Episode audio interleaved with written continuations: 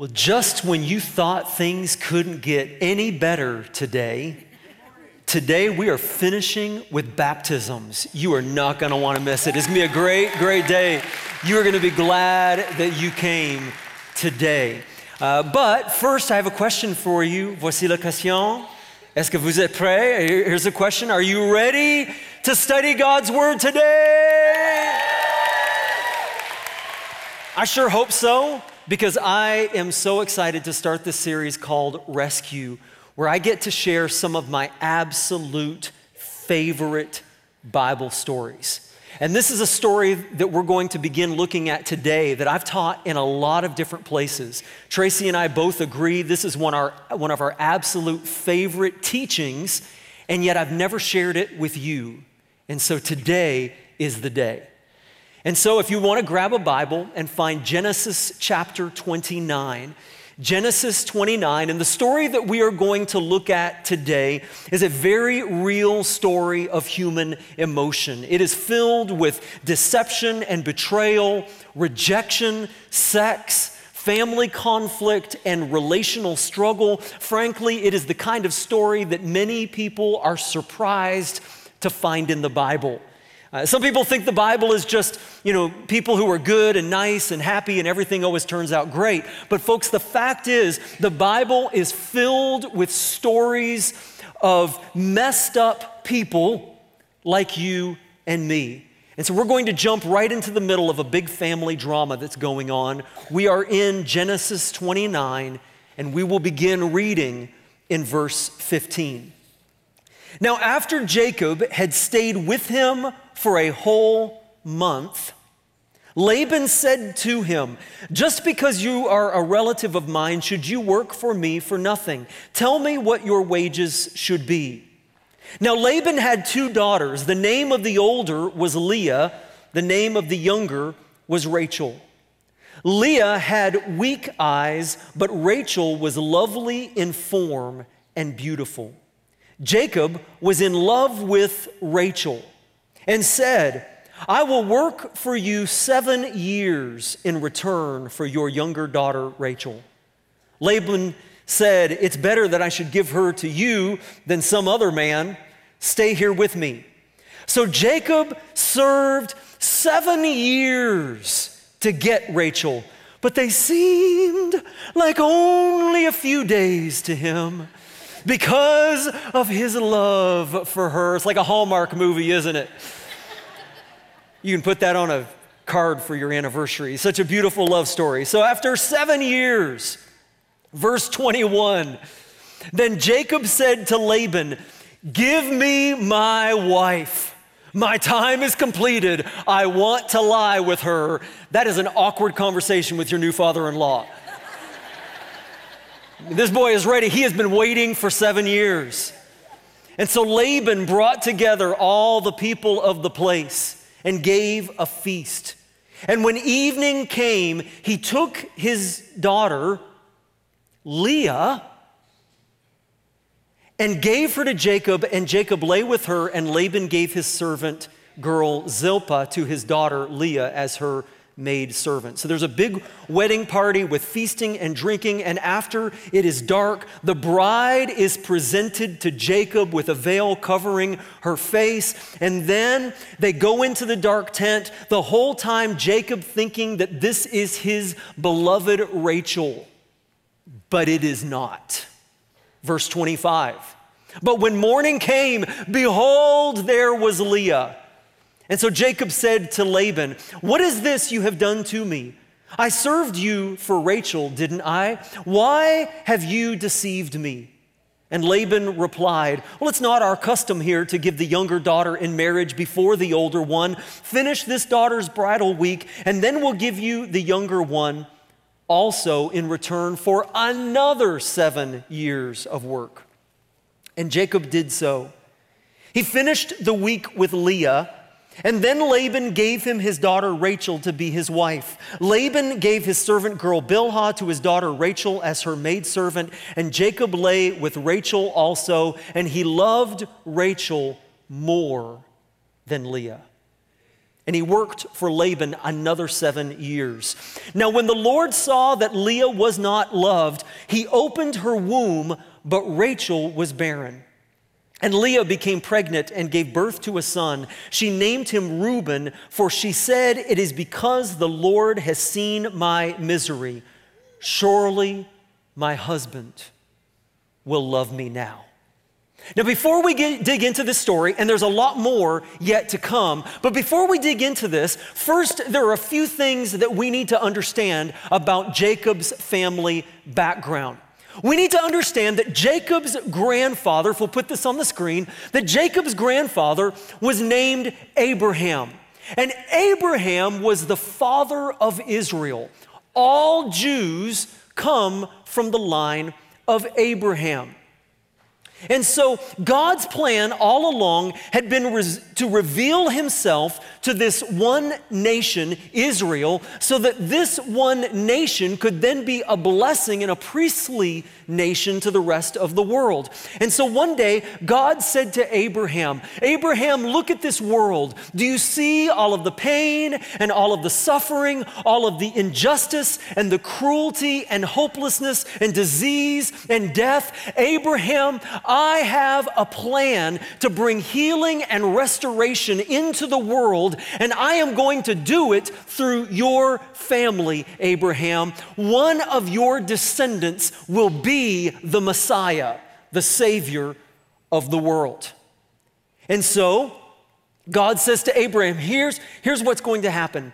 Abraham, that in your family, with each generation, among each generation, a child will be chosen as the seed. And that chosen seed will be passed down from generation to generation to generation until eventually, at the right time, a Messiah will be born. In other words, Abraham, one of your great, great, great, great, great, great grandchildren, is going to be more than just a king. He will be the King of kings, the Lord of lords, the Prince of peace, a Savior who will bring healing and rescue the world from its sin. And so it happened with each generation that God told Abraham that his son Isaac is the chosen seed. And then in the next generation, God told Isaac that his son Jacob is the chosen seed, but there's a problem. That instead, Isaac tries to follow the traditions of man and blessed and bless and honor his son Esau over Jacob. And there is a great wound, is there not, when a parent picks one child over another and chooses to bless and honor one over than another and does not give love to a child. And some of you have experienced that kind of pain in your life. And so Jacob felt rejected by his father. And in his, in his pain, Jacob starts to get bitter. And he becomes a liar he becomes a deceiver. He becomes a manipulator. And remember, he is still God's chosen seed. But Jacob tries to run away from his family problems. And he goes to a far off land. And that is where we meet Laban. Now, Laban is also a liar and a manipulator. And after about a month of working with Laban, who has two daughters, Laban realizes that Jacob is smart. Like this kid is special. He knows how to work hard. He's a leader. He knows how to make money. And so Laban decides he wants to get Jacob locked down into a contract to work for him. And he says, You know, Jacob, what can I give you? And Jacob says, Well, sir, I love your daughter, Rachel. I want to marry her. And so they work out a deal, and Laban says, You work for me for seven years, and you can have my daughter, Rachel, as your wife. Now, what do we know about these two daughters? Look at verse 16 and 17 again. It says, Now Laban had two daughters. The name of the older was Leah, the name of the younger was Rachel. Leah had weak eyes, but Rachel was lovely in form and beautiful. Now, if you look this verse up in different English translations, you'll see that different translations translate this line differently, where it says Leah had weak eyes. Some translations say Leah had tender eyes. Some say she had delicate eyes. Some say she had broken eyes. And the reason for that is because nobody today really knows what that ancient Hebrew word means here in the verse. It's gotten lost in time. And so I think, though, if you look at this verse in its context, even if the ancient Hebrew word is hard to understand, that they've chosen to translate weak, I think it's not as difficult as you realize when you, when you look at it and ask, does this really mean that she can't see very well? Does this mean that Leah has a bad prescription and needs glasses? Does this mean that her vision is so bad? If that's what it was, would it not say Leah could not see very far and had to wear glasses, but Rachel could see a long, long way into the distance? No, no, no. That's not what it says, isn't it? It's more like Leah was le- weak on the eyes. It seems to be referring to their appearance in some way. It's saying that Rachel was a mega hottie, and Leah had some kind of eye problem. Maybe she was cross eyed, or maybe she had some kind of eye disorder. But whatever it was, Rachel and Leah were opposites. Rachel had guys lining up at the, at the door, falling at her feet, but none of the guys are interested in Leah. And in that culture, in ancient times, a beautiful daughter could bring lots of money to the family. But a daughter like Leah was considered a burden to the family. And Laban thought, well, I guess I'm stuck with my eldest daughter. See, that's how Laban was. He used people, and he figured his daughter Leah was not worth much. And so we get to the end of the seven years. And Jacob has been working hard. He has made lots of money for Laban. For seven years, he's been working towards that romantic dream. And finally, they are going to be married, Jacob and Rachel. So they prepare a big wedding feast. It's a huge party with food and dancing and drinking, all culminating in the presentation of the bride. And out walks this young lady with a veil covering her face. And they've prepared a tent for the couple to go into for their wedding night. And they go into the tent and they spend the night together. And the next morning comes and the sun arises and the light gently breaks into the tent. And he rolls over for the first time to look into the eyes of his beloved Rachel. Oh no! Verse 27, it says, When morning came, behold, there was Leah. And Jacob is furious. He has the wrong sister, but it's too late. Jacob knows that Laban has tricked him and he is stuck with Leah. And he goes back to Laban and he agrees to work another seven years so that he can also have Rachel as his wife.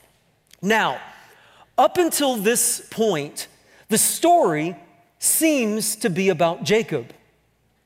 But all of a sudden now, you realize that Jacob is not the real victim here, right? Who is the real victim here? It's Leah. I mean, after all, Jacob is just getting what he deserved. Jacob was known as a liar and a deceiver. Laban was just giving Jacob a taste of his own medicine.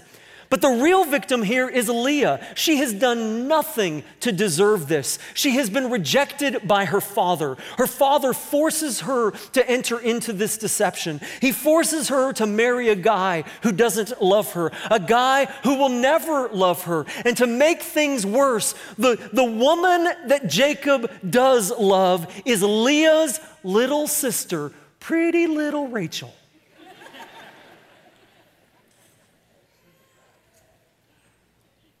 Can you imagine how miserable this is? Beginning in verse 32, you see her pain. And we're going to look into more detail in this next week because the names of her children are significant. But just really quickly, verse 32 Leah became pregnant and gave birth to a son. She named him Reuben, for she said, It is because the Lord has seen my misery. Surely my husband will uh, love me now. Now, she names the child Reuben, which literally means, See my misery.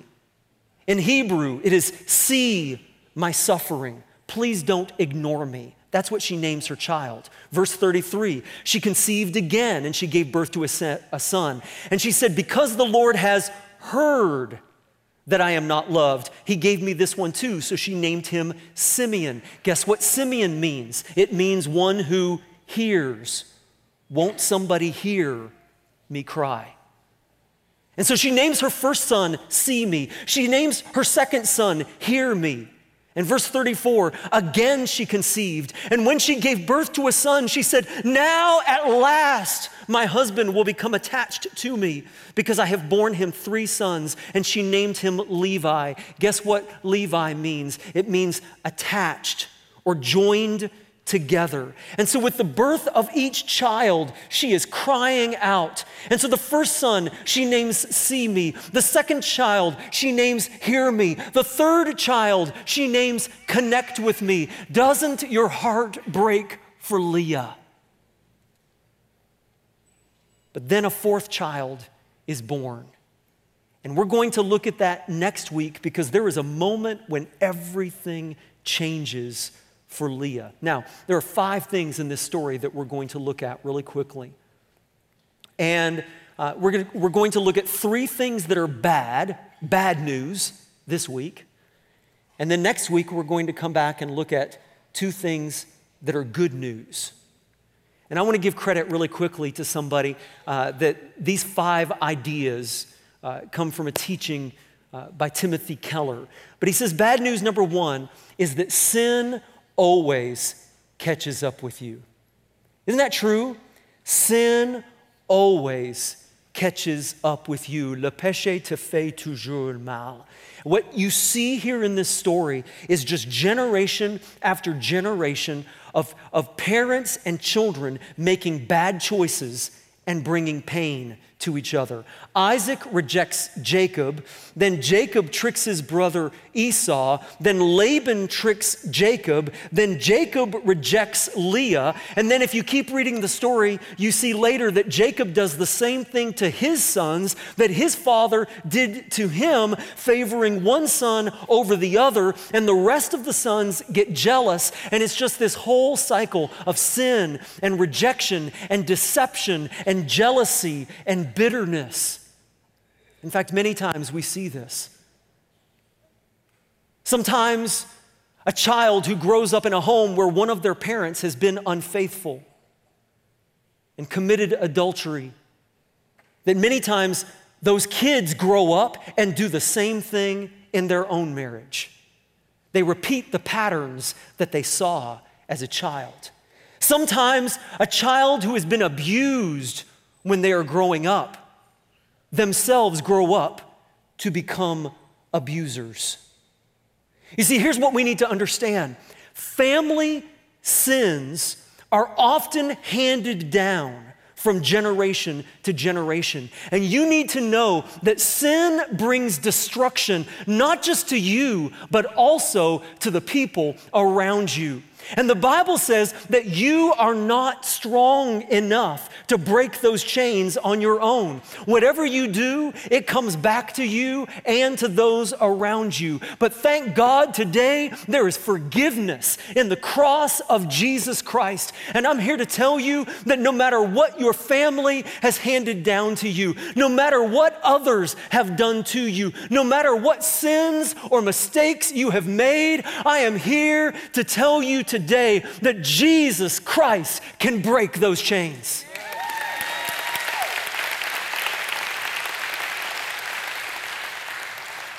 See, whatever your bondage is today, Jesus wants to break the chains. Bad news number two in the morning, it's always Leah. We have this tendency to run after things that we think will make us happy. You know, if I could just get that right job, if I could just get my degree completed, if I could just have more money, if I could just find that right person who makes me feel good, if we could just have children, if we could just find the perfect church, good luck with that. If, if I could just find that missing piece to the puzzle,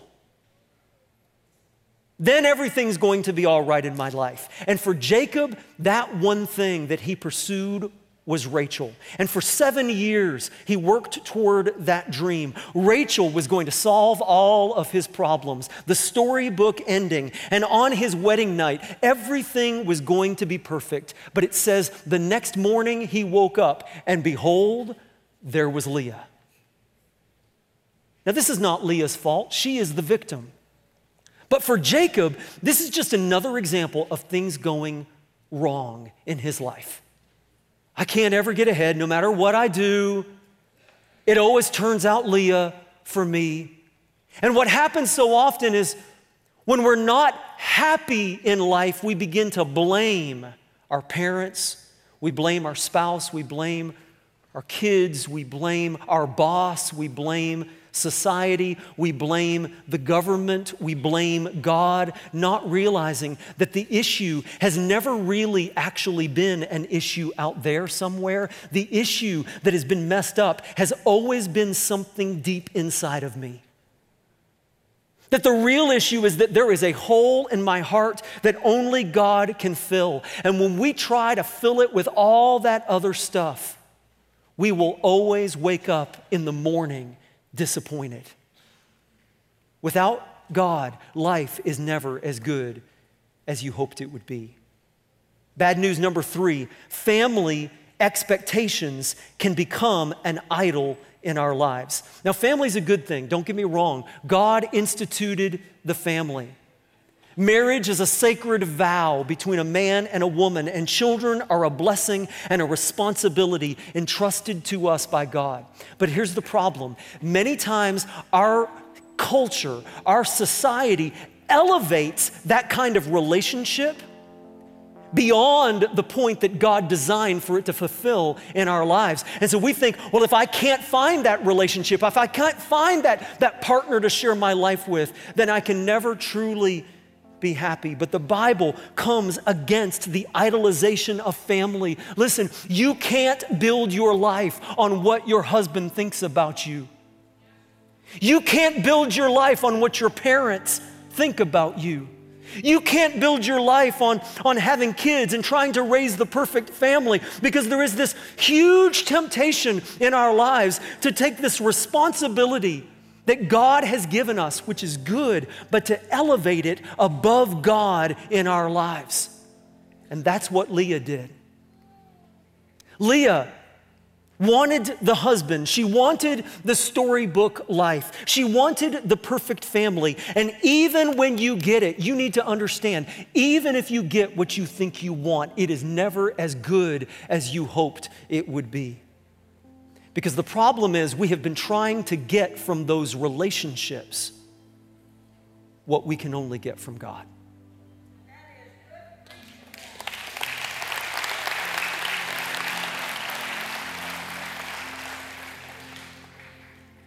And so, folks, listen. Next week, I hope you'll come back. Next week, we are going to see the rest of this story. Today, we looked at the bad news in Leah's story. Next week, we're going to look at the good news in Leah's story when God comes to her rescue.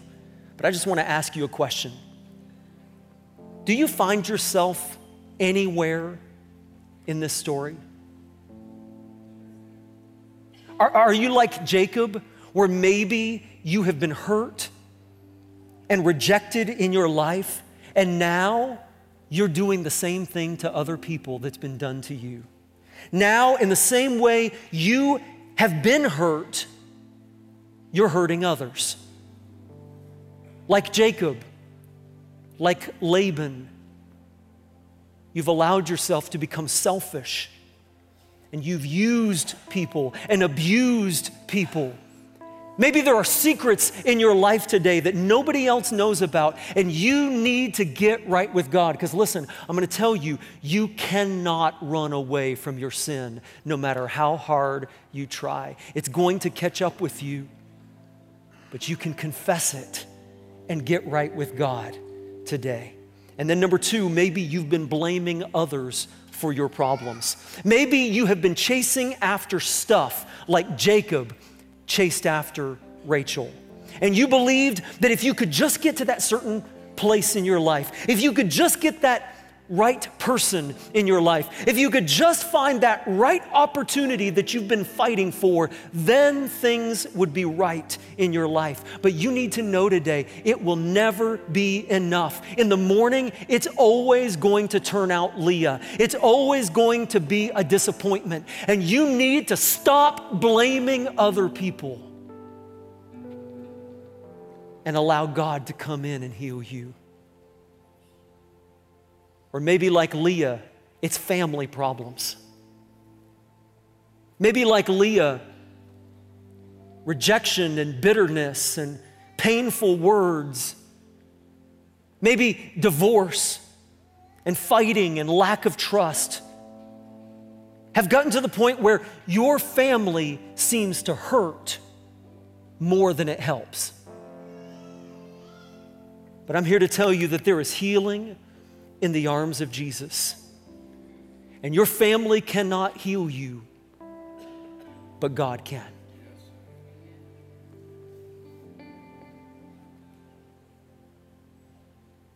Heavenly Father, we come to you today as people who are broken. Heavenly Father, we know that many times we are very much like Leah. We're seeking the validation and the acceptance of people in the world, thinking that if we can just receive their love, then we'll feel better. But today, I pray that you would reach out and speak into the lives of those who are here in this room today to realize that you have loved them. You have always loved them and you have provided the way for our salvation. And so we lift our songs to you, we lift our praise to you, we submit our lives to you. Thank you that Jesus died on the cross for us so that we can be forgiven and set free. And so we glorify you today. In Jesus' name we pray. Amen.